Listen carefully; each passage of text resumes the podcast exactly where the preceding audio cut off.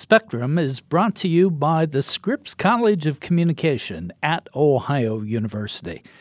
The Scripps College offers the foundation for individuals seeking to blend creativity and practice so that graduates have the freedom to direct their skills and move the world forward. Its faculty takes a multidisciplinary approach to academic, professional, and social growth so that graduates have relentless optimism to navigate the changing environment. Learn more at ohio.edu slash Scripps College. Welcome to Spectrum. Spectrum features conversations with fascinating people. Some are famous and some aren't, but the common thread is that they all have captivating stories. Today we're talking with Dr. Akil Houston, an associate professor of cultural and media studies at Ohio University. He is a cultural studies scholar who is multifaceted He's a filmmaker, DJ, social critic, and hip hop scholar. Dr. Houston specializes in Africana media studies. His scholarship and research are interdisciplinary. His research draws on the fields of Africology, cinema, cultural, and gender studies. The focus of his work relates to construction of gender, race, and class. For this conversation, we're joined by Judge Gayle Williams Byers of the South Euclid Municipal Court as we continue our discussions about race and racism in America.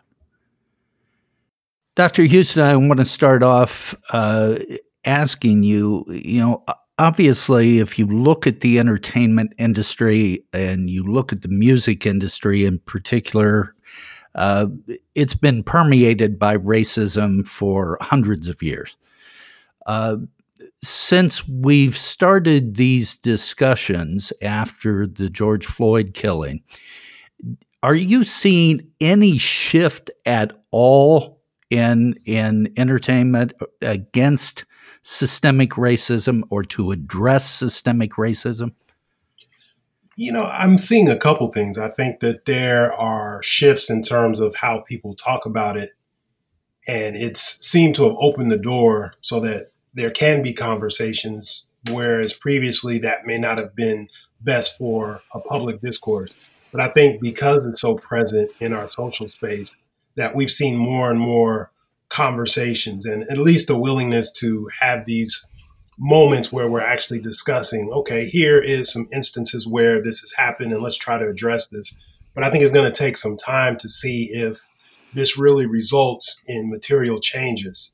So I'm kind of in the let's let's see what happens mode when it comes to the entertainment industry because it morphs so quickly. Um, so I remember a few years ago we were talking about the lack of women in lead roles. And it just seemed like there was going to be this huge sea change. And for a year and a half, there were all these conversations about more women, more women. And then, you know, in the recent Oscars, things kind of went right back to what they were before. So, you know, I'm kind of interested to see what are the long term implications of this conversation. And the the business aspect of of entertainment, um, it also has had a history of, of racism. Do you see a change in that aspect? In some ways, I think when you have, I mean, it's a multi layered conversation, right? Because I think if you look at the work that Tyler Perry is doing and has done, he's in a situation that not many black people are in. Uh, the only other person I think that comes close was Tim Reid uh, when he owned his own production studio in Virginia. Um, but the ability to greenlight a project and go from conception to completion, that's huge. But I think if we extend that conversation and start to talk about, you know, well, what are the implications of representation, uh, it's not as clear cut that things are are indeed changing. So I think you know you can have an artist who recognizes that if I do complicated representations of Black life, I can make maybe a million dollars. But if I kind of stick to what people are familiar with, I can make 10 times as much.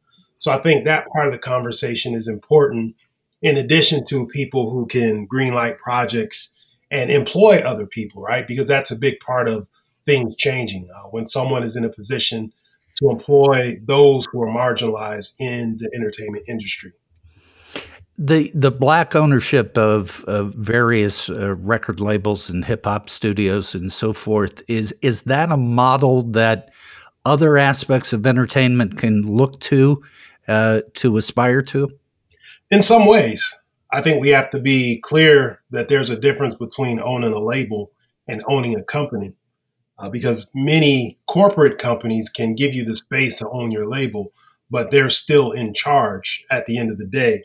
So I think if we were going to model some things, it may be um, Rap A Lot Records, which was founded in uh, Houston, or even what Master P did with Mo- No Limit Records, even though in some of those instances they were smaller arms of a larger conglomerate, they were able to figure out ways to be in sole ownership of their companies. And then they have a greater command of their catalog and then a greater command of what the company does in the future. So I think if we looked at Master P, for instance, here's a guy who started out selling records and tapes. We don't even use tapes anymore out of the right. trunk of his car. And here's someone who's on the Fortune 500 list and is teaching other people business techniques. Um, so the same thing can be said for what happened with Rap A Lot Records. Um, here's somebody who had the savviness to say, okay, I'm not a rapper, but I know people who are good at this, but I can back them and put them in position to be successful and then create a model for how this lesser known musical culture can flourish in the South. And then 10 to 15 years later, um, this is now the template for how young startups can make an impact. And Dr. Houston, would you agree that we saw the converse of this with even some of our um, most formidable stars, such as Prince, who actually went as far as to change his name in order to get from under the um, ominous um, hoof, if you will, of a record label because of how he was treated. And that had in large part to do with lack of ownership. Absolutely. And I thought Prince was genius. Well, I think he's genius anyway. But to be able to say, I'm not going to release music under Prince, but I'll come out under the symbol and do my thing. And then when my contractual obligation is over, I'll go back to being me. So I thought it was interesting that in that moment, people were thinking, man, this guy's crazy. What's he doing now? But actually, it was a genius move. And one of the ways, as you're pointing out, he was able to say, you know, I can circumvent the monster, so to speak, and still do what I want to do. But yeah, that's that's an elusive goal for many artists who are looking to take their cultural production to that next la- level, but are having difficulty dealing with you know the corporate execs who kind of control and dictate the nature of that relationship. And if you think of it from a genius standpoint, um, indeed, I'd agree. Prince was an absolute genius. And in fact, he still has, you know, trunks and, and scores of music that has even yet to be released. And so, you know, even modern day, we could stand to benefit from his musical genius even for generations to come. But, you know, if we think of it from the racial aspect, there were so many musical geniuses that came from plantations and from sharecropping and because of their lack of education were easily taken advantage of by this industry that had already been lucrative. And what they you know what they had them do under these contracts were just unconscionable and would have them touring for you know maybe all but one week out of the year only to make a pittance almost enslaved to their talents Absolutely. Um, I'm thinking of Mamie Smith as you talked about it. Uh, she sold and recorded the song, I think it was Crazy Blues, and was not being paid. Uh, Bessie Smith, uh, another artist, not being paid royalties by Columbia Records. And these were people who earned those labels tens of thousands of dollars. And they received, you know, pennies, if anything at all. And I think it was uh, Bill Broonzy uh, from the early 20s who was part of the whole race records phenomenon. And, you know, he, in an interview in the 40s, he said, you know, I didn't know that I needed to ask about this. So you had a number of people coming in and just taking advantage of these artists and making, you know, huge sums of money. And these artists, you know, end up dying and living penniless while these corporations, early versions of them, are you know essentially building their empires on the backs of their intellectual labor, and they're, they're getting nothing, as you point out. Uh, if I could ask a, a, question related to that, to to to film, um, I I did not know this, and it's probably my own ignorance, but back in the silent films, there was a whole genre of black films, black silent films, produced by black uh, directors and and producers with with black actors, and and there have been some bits of independence along the way. What happened to those things? Did they just get gobbled up by the, the white corporations, or did do you know much about that? Yeah, actually, um, the early black filmmakers, there were a number of them. Uh, probably the most known is Oscar Micheaux. And one of the challenges with the genre is that when talkies came about, films with sound, a lot of them were unable to make that jump to incorporate sound because film is, is, an expensive process. Uh, so for people who are operating outside of the industry, so to speak, um, it's even more challenging. Uh, so for instance, Pearl Bowser, who does a lot of archive work on Oscar Micheaux and the early Black silent films, talks about just the struggle they had in financing their films and then finding distribution for their films. Uh, so, you know, and on top of that, you're competing with the quality of Hollywood films at that time. So while people enjoy the opportunity to go see all black films, uh, how could you compete with all black films with well known actors and actresses that's, you know, done better technically and the sound quality is better? So, you know, those were some significant challenge. And Oscar Micheaux was one of the few who was able to emerge from the silent film era to films with sound. Uh, so, uh, yeah, it, it, wasn't solely black corporations, but you know the fact that unions were segregated, uh, much like um, ASCAP for musicians, which is the American Society of Composers. Uh, you know, these are spaces that were white white only spaces. So, in order to gain a foothold in some of these industries, you had to be part of unions, and there was no space for black people in those spaces. There was also a genre uh, back in, in the 20s and 30s uh, of Vitaphone, right? Uh, where there were a lot of jazz performers were were done in short films. Absolutely, absolutely. There were uh, vaudeville performers, African American performers. I think uh, Bert Williams is one of the ones who comes to mind. Uh, but he was someone who, despite being classically trained as an actor, uh, made his bread and butter as a blackface performer. So uh, it, it's interesting that many of the African American blackface performers would take on Irish surnames because some of the more popular actors were, in fact, Irish. So you have black men pretending to be white men, pretending to be black men in order to be successful.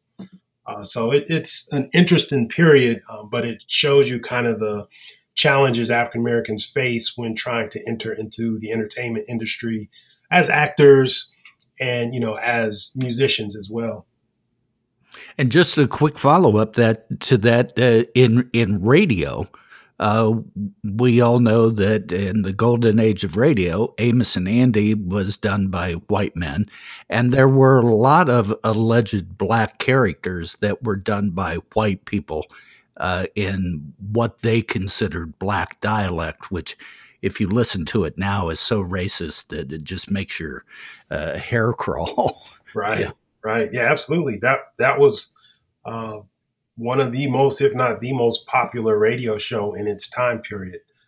Um, it started off as uh, Sam and Henry, and then they switched networks, and then it became Amos and Andy, and then it was uh, turned into a film uh, which was done in blackface, and then obviously it turned into the TV series, which was uh, boycotted and protested by the NAACP, which ultimately it went off the air. But you're absolutely right. Um, that was one of the most popular shows, and of course, not unlike today, if something's popular and it makes money, then you have a number of imitators who are looking to make the same kind of financial gain. So uh, Amos and Andy's cultural imprint is is huge. Um, it's sort of like the flavor of love and the Real Housewives of whatever wrapped into one for the 1920s. Well, it's interesting that you talk about the impact um, that shows like Amos and Andy had as it matriculated from radio to being ultimately boycotted on television. Um, and through that, now you know, I immediately thought about um, how the the talents of black actors and actresses have been celebrated and stymied um, throughout their their lifespan. Um, you may be familiar uh, with um, the actress Viola Davis, who's often celebrated for her high level of talent and even is often compared to some of her white counterparts in acting. And I remembered reading an article where she recently lamented this um, celebration and even these accolades because she's often experienced pay disparity, even in light of being compared to her white counterparts, which I, I don't see that as merely a fluke or a fact that she lacks a talent, but the only difference between she and a Barbara Streisand or someone else who is equally talented can only be attributed to race. Would you agree, Dr. Houston? You know, I, I find it interesting. Yes, is the short answer. Um, but I remember a couple years ago, she, Tavis Smiley, and uh, Viola Davis, not Viola Davis, uh, her name is escaping me now, uh, but they were co stars in The Help. But they had this really heated discussion with Tavis Smiley about the implications of the roles that they play. And so the short version is he was saying, you know, why are you successful for playing maids, playing servants? Why can't we get more complex representation? And their position was, you know, we're artists. Wherever the art takes us, that's what we're going to do. And life is messy. We all can't have positive, affirming roles all the time. So it's interesting that in this moment, we're having this conversation about, well, what's the difference between her and other actresses other than race? Octavia um, Spencer, perhaps. Yes, thank you, thank you. Yes, and so I think in that moment they were looking at it from you know an artist's perspective. You know, we we take on the roles and we become these people. We tell their truths, no matter how ugly they may be, in the hope that we can find a kernel of truth that's worth watching. So I understood that, but I kind of was scratching my head saying, well, you know, if we continue to take these roles and they are successful, then what's the argument for doing something different? And so I think in the ways that those roles marginalize really talented people, the pay disparity is also present. Uh, and I think until more artists who are on the side of, you know, the high money makers say, well, wait a minute, this is not fair, this is problematic, we need to level the playing field here, the paying field, excuse me.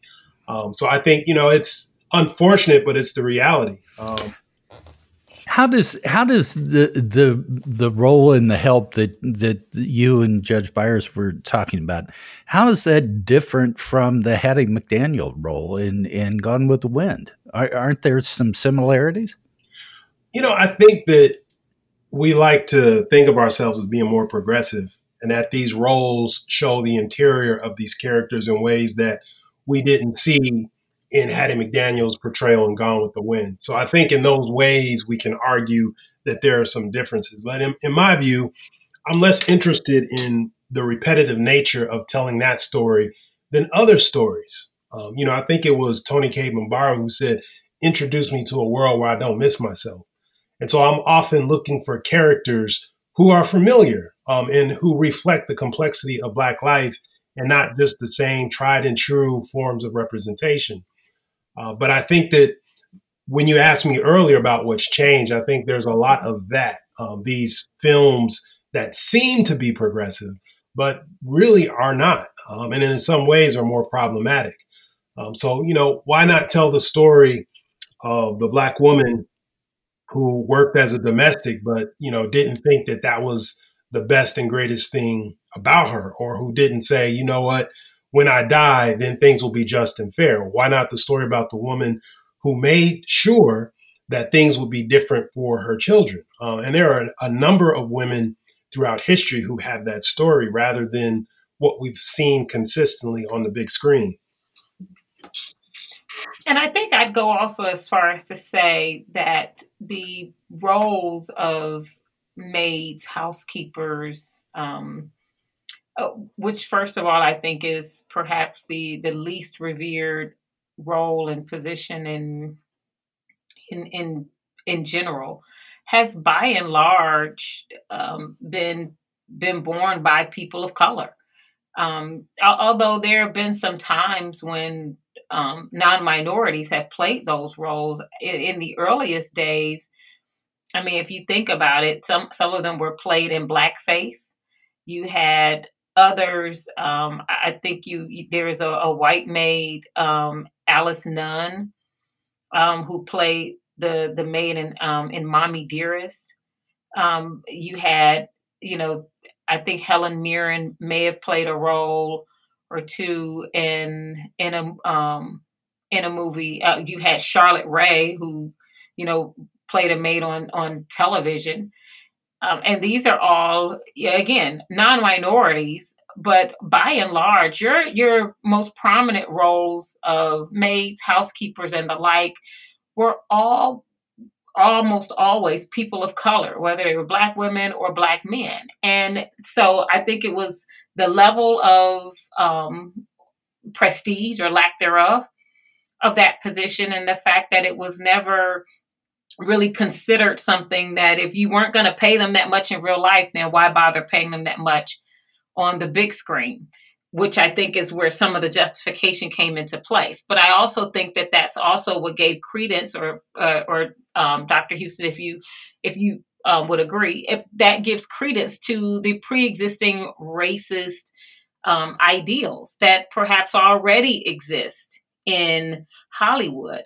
And to some degree, that may be true, but when you look at other parts of um, entertainment where you can't walk away from how we have compensated some entertainers. For example, most recently, we saw members of the NBA absolutely rise up in protest over um, what's happened in our criminal justice system as it relates to Blacks and African Americans in justice, with the police by and large. More than 70% of NBA players are African American males who, yes, quite frankly, have the financial wherewithal to say, hey, listen, we've got a voice, we're going to use it. And unlike what, you know, commentators like Laura Ingraham had once indicated they should just shut up and dribble, they were not sh- going to shut up and dribble. They exercised their ability to protest and did just that.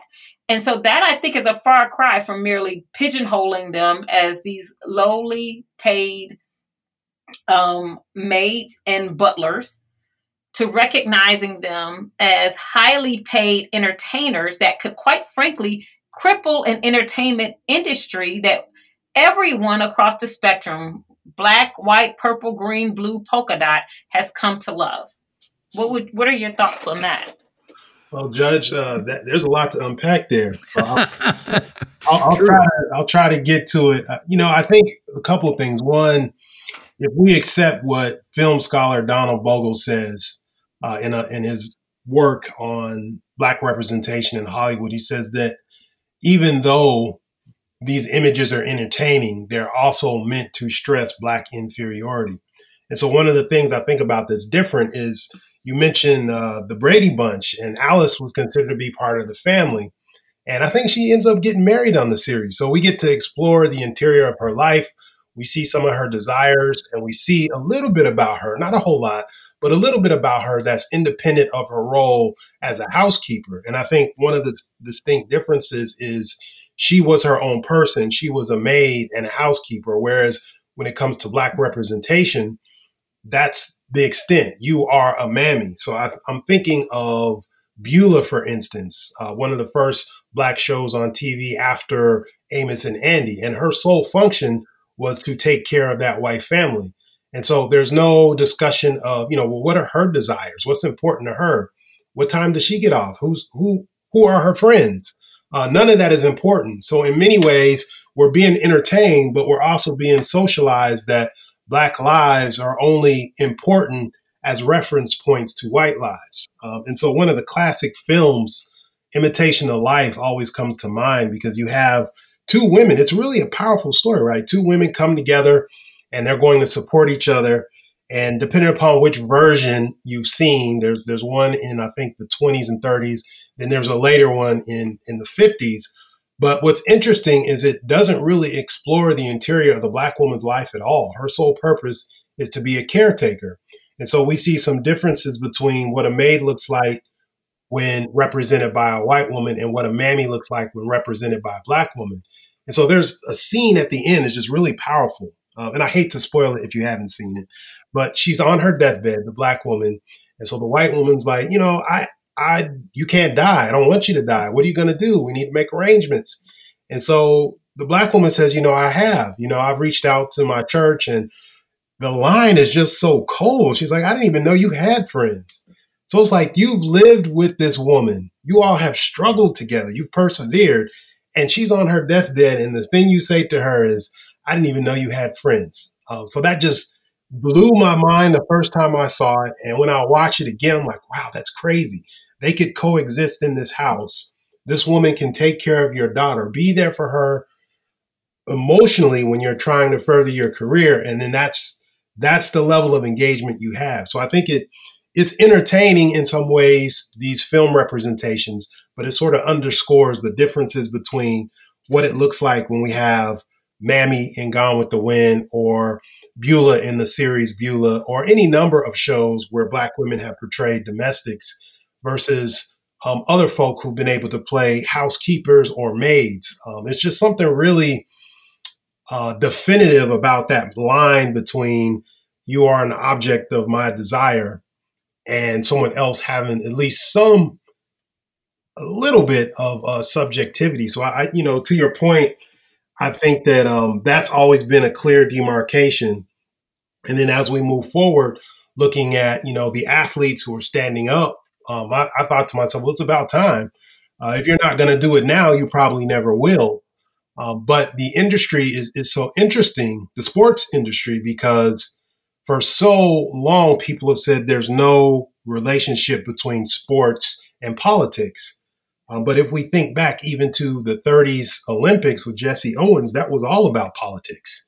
It was about America's notion of justice, righteousness against Hitler's version of, you know, the perfect Aryan race. And so when Jesse Owens wins the race, he doesn't just win a race, he wins a political contest between two uh, varying political rivals. So sports has always had an intimately close relationship with politics, whether it be gender, whether it be race, or whether it be what's happening in any given social moment. So, you know, I applaud those um, athletes for finding their voice um, and I would encourage them to do more than performatory acts of solidarity, which, you know, to be fair and to give people grace, for some of us, that's how we come into the conversation.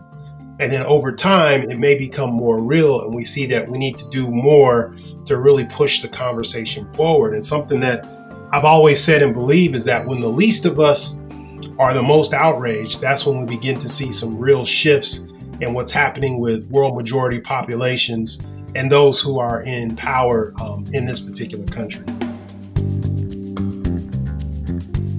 We'll be back after this message. Spectrum's brought to you by the Scripps College of Communication at Ohio University. The Scripps College is one of the most comprehensive colleges of communication in the country. It offers a foundation of creativity and practice so that graduates can move the world forward. In particular, the Scripps College offers challenging coursework that holds students to high expectations, an integrated curriculum that combines a variety of disciplines and ideas, and student driven media organizations where students can apply these skills and gain experience that enables them to hit the ground running upon graduation. That's the Scripps College of Communication at Ohio University. I wanted to just add one quick thing in, in, double check me on this, Dr. Houston, but the the TV version of Beulah uh, was portrayed by a black woman, but the original character was in the 1940s on Fibber McGee and Molly was also a domestic on radio, and that character was performed by a white male speaking in alleged dialect of a black woman maid. You're correct. Um, I think the, if I recall correctly, the character on TV was played by two different women on um, the television version, and then a number of characters were voiced by black men, or excuse me, not black men, white men. Uh, so they called it um, radio blackface. Uh, and yeah. of course, as we pointed out, Amos and Andy, that's how they started. Uh, that was the ultimate. I wanted to talk about the the whole concept of of blackness in in entertainment and and I'm going to phrase this awkwardly, and I apologize ahead of time. But if you look back at film and you look at people like Dorothy Dandridge, or you look at uh, Lena Horne or Diahann Carroll, um, all of them looked white in in many respects. Audiences would allow that but they would not allow blackness, would they?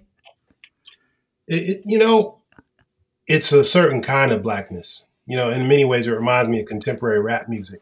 There's only certain forms of black identity representation that are going to be allowed to flow through corporate spaces. So you can get the people who don't really challenge stereotypes or assumptions about black people and then when it comes to film, uh, in those particular days, you know, people who were fairer in complexion, what that was the way to go. So Dorothy Dandridge, or you know, some of the Lena Horne, for instance, you know, you could certainly have a better career if you were fairer in complexion, and maybe the roles you get were a slightly bit more diverse than if you were darker in complexion. But uh, I watched. Um, it's interesting. as a PBS documentary. It's kind of dated now. It came out around the early 2000s, and it was taking the idea of Du Bois's question or statement rather um, that the problem of the 20th century is the color line. And so, what they did in this series, I think it was Skip Gates who was um, one of the people working on this.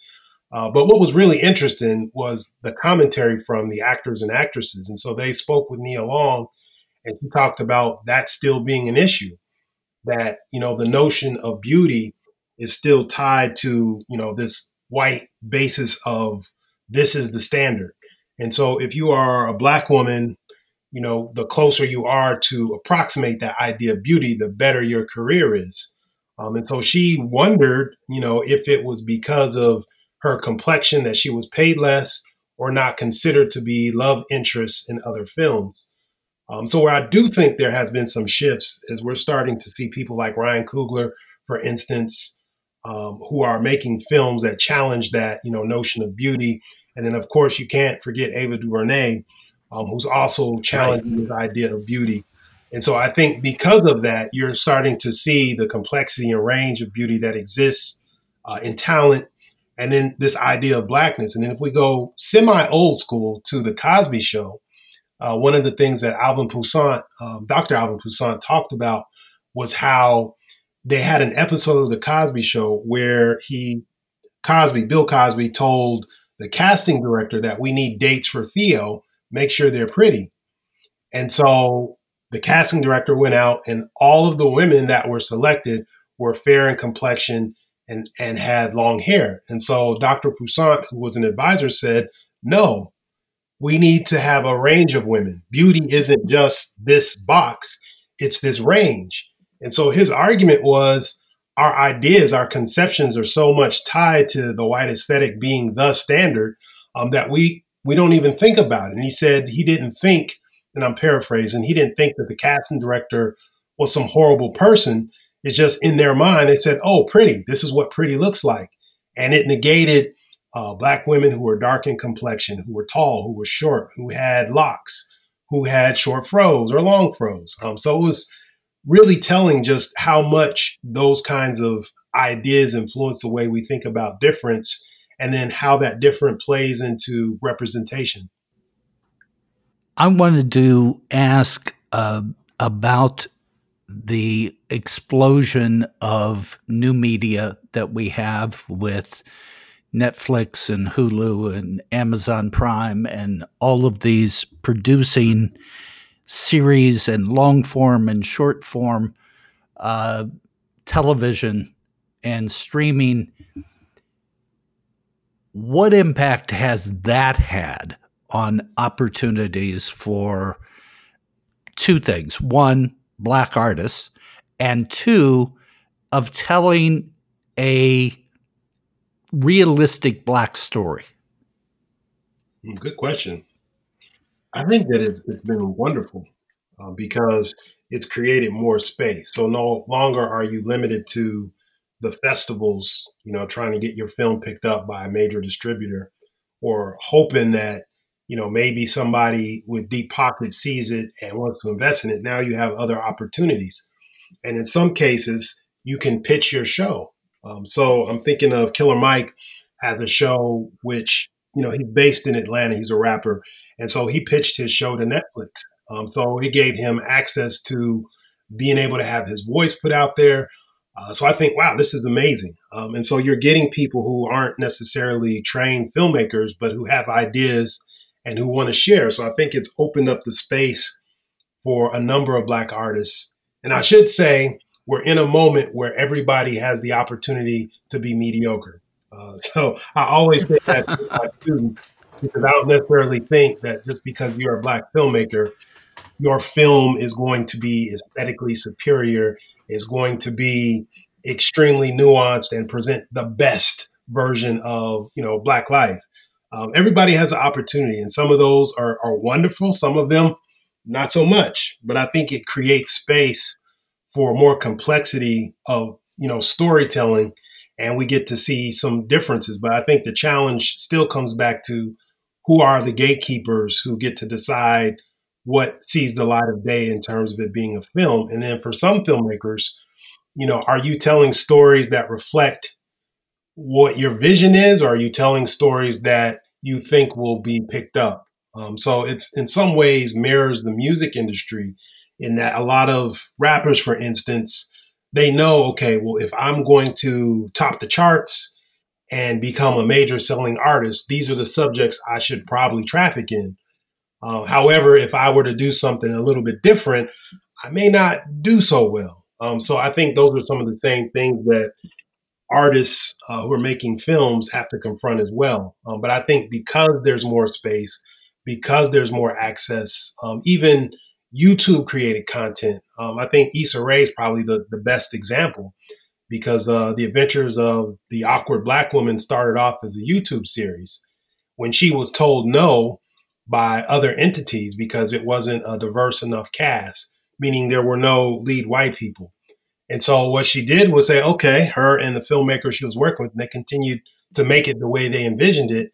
And eventually HBO picked it up. And now Insecure is one of the hottest shows on that channel. So I think creating that space and sort of sticking to your creative ideas about what you want to do, um, those have definitely opened it up. Um, and you know, there there are things that I've seen. Uh, for instance, I watched a film called The Weekend, and Kym Whitley plays a role in it. She plays um, the lead protagonist's mother, and I've never seen her in that role. And I was just really surprised. It's like, you know, I believe that this is a talented person. And I'm just waiting to see her in something that takes her out of the loop of, you know, just being um, the comedian, which is, you know, it's funny, but it's, you know, it, it's one of those things where you only see that person in that role. And so I thought this film gave her the opportunity to really show her range as an actress. And I was like, wow, this is incredible. And so I'm always excited by the possibility of seeing people do different things and having access to show that there's more to me than what you may have seen in the past. And I think those new filmmakers who have the space on your Hulu's, your Netflix, and the like um, have the space to tell more complex stories.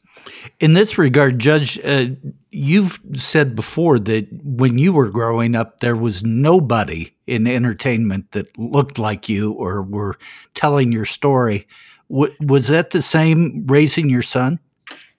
Um, I think more so then than it is now. I mean, my son being 20, well, just turning 21, I think he's had the benefit of seeing himself reflected more than what I would say myself or my siblings or my husband and certainly my parents have had. And, and not necessarily by much, but th- there's certainly been um, some gravitation toward at least an effort for more black representation. But I also will say back to a point Dr. Houston made, because my husband is a biracial man, my son um, has a complexion closer to my husband's, it's entirely possible that, you know, he, you know, were he in this industry, he would be considered a, a, a black man that could pass for white and so you know it would it would be perhaps that his opportunities would be different from even other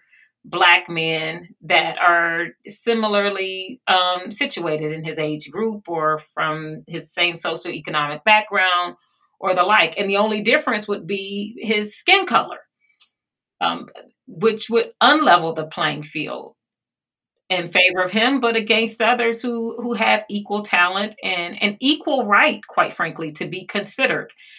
And I don't know that. No, I do know that that does not make for a better better system of entertainment, of of access to entertainment, of experiencing the full breadth of of entertainment talent that exists in the black talent pool or even in other minority talent pools. Uh, how, how often are we really seeing other ethnic groups truly diversely represented? Uh, you know, if, if as blacks, we are certainly you know, ringing the bell and calling attention to this. The the hashtag Oscar so white really does not only speak to how much black representation is missing, but across the board, how much Asian representation is missing, how much Hispanic representation is missing, how much Native American representation is just absolutely devoid. And these are all issues that deserve to be spoken to because without all of this talent coming to bear in the entertainment industry, imagine, you know, how much, how many dollars would be lost to this industry if all of those who just never saw themselves represented said i'm just not going to i'm not going to participate or i'm not going to buy in or i'm not going to buy that netflix membership. I don't care if it is four dollars or five dollars or i'm not paying for hulu hulu or spotify or whatever. Why? Because i don't see anyone that looks like me. That's an actual possibility and i would think that the entertainment industry would wise up in every facet to the need to have full, vast representation across the board. But I think Dr. Houston said it best that until we have seats at the highest tables, then the perceptions that exist at the lowest levels will always permeate there. Dr. Houston, you can jump in on that. I, I agree. I think the challenge is, you know, getting there. But I also like what filmmakers like Haile Gerima says. You know, if you want freedom films, then you kind of have to leave the plantation. And in his view, Hollywood is the plantation. So I think Hollywood is is often been successful by borrowing things from the independent film sector. And so I think those filmmakers who are choosing to remain independent of Hollywood, you know, creatively they have a lot more latitude and sometimes that will bring Hollywood to the table. If you can kind of say, hey, you know what? We don't necessarily have to do it this way. There are other ways to get our film distributed. Uh, so, for instance, going back to his film Sankofa, that was a film that was, you know, 20 years in the making because it didn't have any well known actors and actresses. It didn't have a leading white co star. And by a lot of producers' view, it just wasn't going to sell and it told an unflinching story about enslavement. And so it wasn't, you know, like Roots, which has somewhat of a happy ending. It wasn't like other films that had dealt with that subject area. And in many ways, it it, could have had the cultural impact that 12 years of, of, of slave, 12 years of slave had. Uh, but it just was not supported in that way. However, what they were able to do is he and other filmmakers, they went to different theaters across the country. They hosted conversations about the film and generated this interest. Uh, so I think if people are willing to do that and sort of say, you know, there's more than one way to get my film out there, I think that also helps to get people at the table. Uh, and so I think now it's even easier because we're talking about a film that came out in the 90s and there was no internet the way it is, there wasn't social media, and they were still able to get the film seen get on the radio and and have people have these conversations. And so I think in some ways he took a page out of you know Melvin Van Peebles' book with Sweet Sweetback's Badass Song back in the 70s. Uh, that was a film that was not advertised, and he essentially went to black radio and talked about his film and talked up his film. And it was a film that received an X rating because he refused to have his film reviewed. But despite all of that, it became the number one selling independent film in its day. And so I think, you know, by hook or crook, filmmakers have to be willing to say, you know what, I don't necessarily need the endorsement of the big labels, the big corporations. I can do this and have my stuff out there. Um, so I think just being creative and taking risks um, are ways that we can, you know, to loosely paraph- paraphrase Solange, have a seat at the table uh, and sometimes we have to go and make our own table. Um, and in that way, people will come and say, wow, this is amazing. Um, what do we need to do to be a part of this? Um, so I think there are a number of examples we could point to where cultural producers generally have taken risks and then people have come to them and said, okay, what, what can we do to be a part of what you're doing here? We see that it's successful. So how can we be a part of this? Uh, so you know there you know a number of examples. I'm thinking musically of the Wu Tang Clan. Um, here's a group that started from nothing and was able to amass such a huge following for them as a collective and then as individuals. And they were selling again records and tapes uh, out of trunks of their cars. You know, walking down the street and had already sold over a million units before they were on the radio. And so the corporations are scratching their heads saying, how is this possible?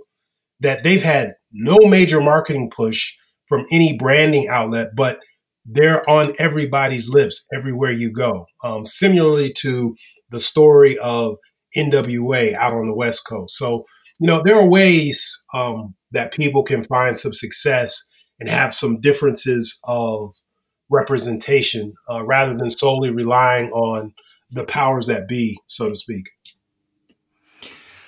One last area I wanted to ask you about, and that is I, I know you teach and I know you teach young people. Uh, talk about generational differences. Are the students that you're teaching, do they have a different view of race and media than you had, or certainly that I had been? Uh, having parents from World War II and the Depression, uh, you know, talk about generational differences. Oh, absolutely, absolutely. Their world is so different, uh, and the things that are important to me, uh, I don't know that all of my students are thinking about it. You know, just in terms of nuance and representation, uh, not just to have different people there, but different perspectives represented. So, you know, I'm talking about students who, in their lifetime, hip hop has always been commercial. So I remember when I was coming up, you know, it was illegal to be a b-boy in a shopping mall or to break dance at a shopping mall. That was illegal. You couldn't do that. Uh, a lot of the rap music was not played on the radio. It was played, if it was, late at night or during some mix show on the weekend.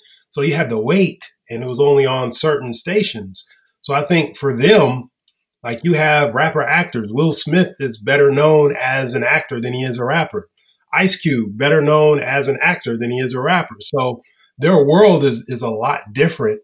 And I think the challenge is because issues of race may not be so much in your face that when moments like the one we're living in happen, it really catches you off guard because you haven't necessarily been primed by popular culture to be prepared. So, what I mean by that is, uh, I listen to music by Main Source, I listen to music by Public Enemy, music by Queen Latifah, Lauryn Hill, etc. And so, in those offerings, they talked about what was happening in the world. They talked about police brutality. They talked about their experiences growing up in their neighborhoods. So it kind of primed you to think about these things. But because a lot of the popular content uh, doesn't really address that, you know, you're not necessarily thinking about it in the ways that maybe young people did before. Uh, I can remember when Rodney King um, was beaten and, you know, there were protests all around the world in reaction to the acquittal of the four officers.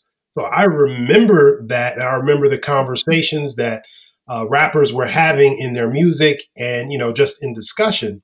And so it sort of primed us for what was happening. Whereas now, when things happen, it's sort of like, wow, I can't believe, wow, this is happening. It's 2020.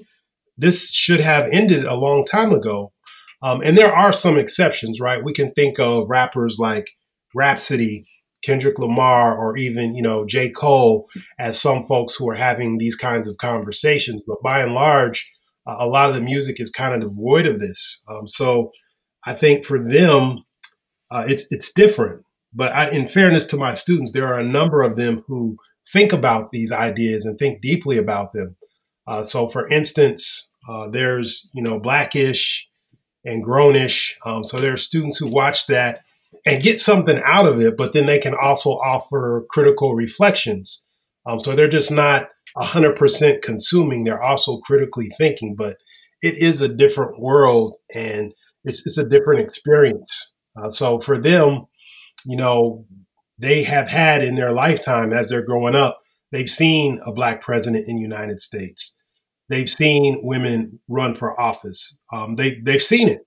Um, so it's not well. One day this could happen. They've seen it, and so I think for them, the world of possibility is a lot t- lot more tangible than maybe um, from some of the things that I experienced coming up, uh, and certainly in talking with uh, folks who are my grandparents' age, uh, it's it's just awe inspiring for them uh, because you know, before my grandfather passed, that's one of the things he talked about when uh, Obama won his first term in office. He said, you know, I don't even know what to say because I didn't think I'd live to see this happen. So, independent of getting into policy analysis, he was just surprised, but also grateful that he could live to say, I saw this happen. Uh, so, I think the good thing about this moment for a lot of students is that they're not caught up in what I like to call the Jackie Robinson moment. You know, we're happy that you're here. We're happy that you're representing. They're more interested in, okay, now that you're here, what are you going to do? And how will your politics and your actions positively impact the material conditions of my community? So I think that is a is a plus uh, when I think about my students. Judge Gayle, I'm going to give you last word. And so as we um, look to wrap up today, um, I just wondered, um, Dr. Houston, I know that um, we just lost a wonderful, well, a couple wonderful icons this year, um, from Kobe Bryant to Chadwick Boseman, who I think made us, both of whom made us all proud in their respective realms. And Chadwick Boseman, in particular, um, was famous for quoting the artist Nina Simone to be young, gifted, and black. Um, how how would you now um, revisit that quote in light of what has transpired in modern day America? And how would you reflect upon that, given how we've seen Hollywood and the entertainment industry respond to the young, gifted, and Black talent? Mm, thank you for that uh, question. You know, I, I couldn't think of a better person to echo Lorraine Hansberry's words and Nina Simone's song uh, than Chadwick Boseman. I think he embodied the best of the tradition of being not just an actor, but a spokesperson uh, and, and, I'm not saying that as a black actor, you should or have to, uh, particularly when other people don't feel the need to. But I think he took up that responsibility. And I was always impressed and honored by how he chose roles and that it was a consideration. And I thought he was deserving of the title of the next Denzel, um, somebody I think for the majority of his career has always had a certain dignity and grace with whatever character he had. Uh, so I think um, losing him, uh, it, it's tough because he had a relatively short career, but you know he he did much with his life. And I saw someone saying that you know in his short time he's done more than some people do their whole lives. Uh, so it's not lost on me um, what he brought to the table, how he embraced Black identity, Black culture, brought conversations of Pan Africanism and Afrofuturism to the forefront through his portrayal of King T'Challa and Black Panther. And, you know, these were conversations that mainstream United States wasn't having, but I think he brought that to the table. And his insistence to have actual African dialects in the film is so huge. Uh, it may seem very small, but I thought, you know, listening to him in interviews talk about, you know, I think this character, um, if he is the king of this African nation and he's as proud as he is supposed to be, he, he should speak his own language. And, and that was so huge. Um, we've never seen a film of that magnitude like that really deal with some of the complexities of the Black experience. So I will forever be grateful to he and the rest of the filmmakers. Uh, and you mentioned a number of other people who we've lost. Uh, John Thompson, uh, who was the coach of Georgetown basketball uh, during their heydays in the 80s and early 90s. Um, just just a huge presence in the lives of you know his players, and it was more important to him that his players graduated or became better men than better basketball players. Uh, and so I, I just think about you know, some of the players that I have grown to appreciate, you know, Patrick Ewing, the Dikembe Mutombo, Allen Iverson, uh, and a number of other players that were under his tutelage, um, just how he gave them the tools to be better human beings, better men, and obviously better basketball players. But I think, you know, just to see how his players appreciated him and to listen to Allen Iverson, for example, talk about how John Thompson wasn't his coach; he was like his dad. Um, that that means a lot, and you know, I, I think that we're at a moment where we really have to be grateful and gracious and give people grace uh, because these are these are difficult times. But I think models um, that we've seen um, in the recent passing of some of these icons is, is huge, and I, I, think it's awesome that Kobe Bryant is being celebrated. I think one of the challenges during his playing days is his personality represented such a different take on black masculinity. Here's a young man who spoke several different languages. Here's a young man who preferred to work on his craft than to just hang out and be one of the guys. And I thought during his playing days, he was, you know, demonized for a lot of that. So it's nice to see that he's being remembered for this really complex thinker, this person who had an unmatched drive uh, to be the best. And so we're beginning to see, you know, there are other ways of expressing who you are. Black masculinity doesn't have to be in this box. You can speak multiple languages. You can be intelligent. You can be well read and still dominate the basketball court. So I'm grateful uh, that I had the opportunity to see him, to hear him, and you know you know spend some time not personally but to spend some time absorbing what he brought to the table. Um, and so it's it's unfortunate that these people have passed but i hope that you know we can collectively learn something from you know their experience and hopefully live up to uh, folks like the great playwright uh, lorraine hansberry and their commitment to humanity Dr. Houston, as always, a great pleasure to talk with you. Uh, I always learn so much uh, talking with you and, and fascinating topic. Thank you for your time and your expertise. Thank you. And thank you, uh, Judge Byers. I appreciate it. Oh, indeed. Dr. Houston, this has been a wonderfully insightful discussion and conversation with you. And I am so encouraged that all who listen and listen intently will gain as much from this experience as we have today. And I am so grateful that you have lent us the value and benefit of your time and wisdom. to this very important topic, especially at a time like now. Thank you. Thank you. Today, we've been talking with Dr. Akil Houston about race and racism in entertainment and in the music industry. Spectrum is produced by WOUB Public Media. Adam Rich is our co producer. I'm your host, Tom Hodson.